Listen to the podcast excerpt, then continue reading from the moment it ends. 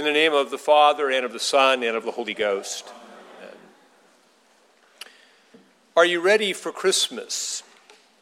This usually means have you finished all your shopping, gift making, and meal preparation? For those who live a life of prayer, it means have your Advent disciplines prepared you to receive Christ in a new way in the Christmas feast. But even gift giving and hospitality have a spiritual dimension. There's a subtle way that what we give seeks validation and approval. The recipients of our gifts will be our Christmas judges, letting us know whether our efforts were worthy or not. Getting ready to meet Jesus seems like an impossible task. I mean, what exactly constitutes a state of readiness? Every sin confessed and forgiven, and some established perfection of thought, word, and deed. The difficulty is highlighted by an historically popular Advent hymn about St. Nicholas, aka Santa Claus. It tells us, He sees you when you're sleeping, He knows when you're awake. He knows if you've been bad or good, so be good for goodness sake. This echoes the words of Jesus Whatever you have spoken in the dark will be heard in the light, and what you've spoken in the ear in the inner rooms will be proclaimed on the housetops. So, are you ready for Christmas? Have you confessed every sin? Have you banished every bad thought from your waking and sleeping hours? Have you bought or made the perfect thing for every significant person in your life? The good news is that Christmas comes to us as a gift that does not depend upon our preparation. As our Christmas Eve epistle tells us, the grace of God that brings salvation has appeared to all. Salvation comes by God's grace. And the essence of grace is that there is nothing you can do to earn it or deserve it or qualify for it. God just gives it to you, a child for us sinners. The grace of God that brings salvation can be received or rejected. We reject it primarily by continuing with our own anxious efforts to seek approval and control life. Christmas calls us to stop, be still, and receive the free gift of life by repentance and faith. A verse in Isaiah comes to mind here.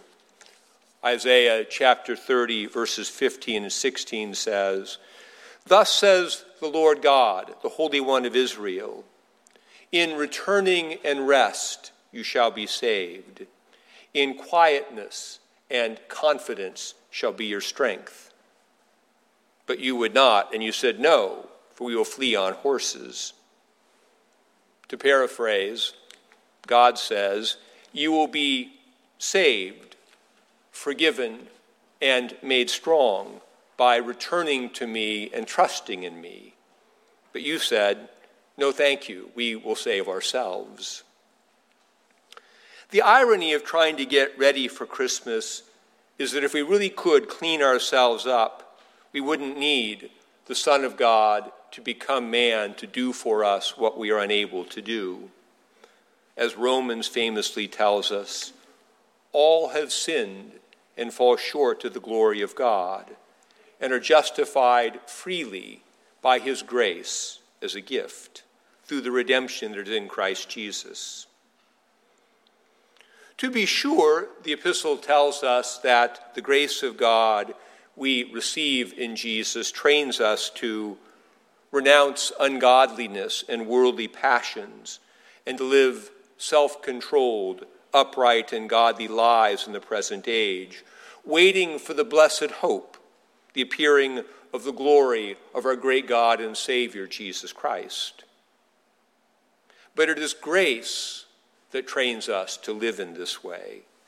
We cannot even begin to live the right way until we receive the gift of forgiveness and life by God's grace. Holiness is the fruit and never the cause of grace. Thus, we will be most ready for Christmas if we are not really ready, for only then can we receive Christ with humble faith as a complete gift. St. Matthew tells us that the birth of Jesus fulfills the prophecy of Isaiah chapter 7, verse 14. Behold, the virgin shall conceive and bear a son, and they shall call his name Emmanuel, which means God with us. This means that God has come to be with us in Jesus, in our real, unprepared lives, with all of their ambiguities and disorders.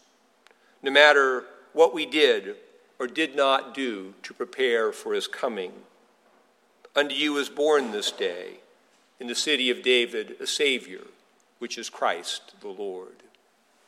In the name of the Father, and of the Son, and of the Holy Ghost. Amen.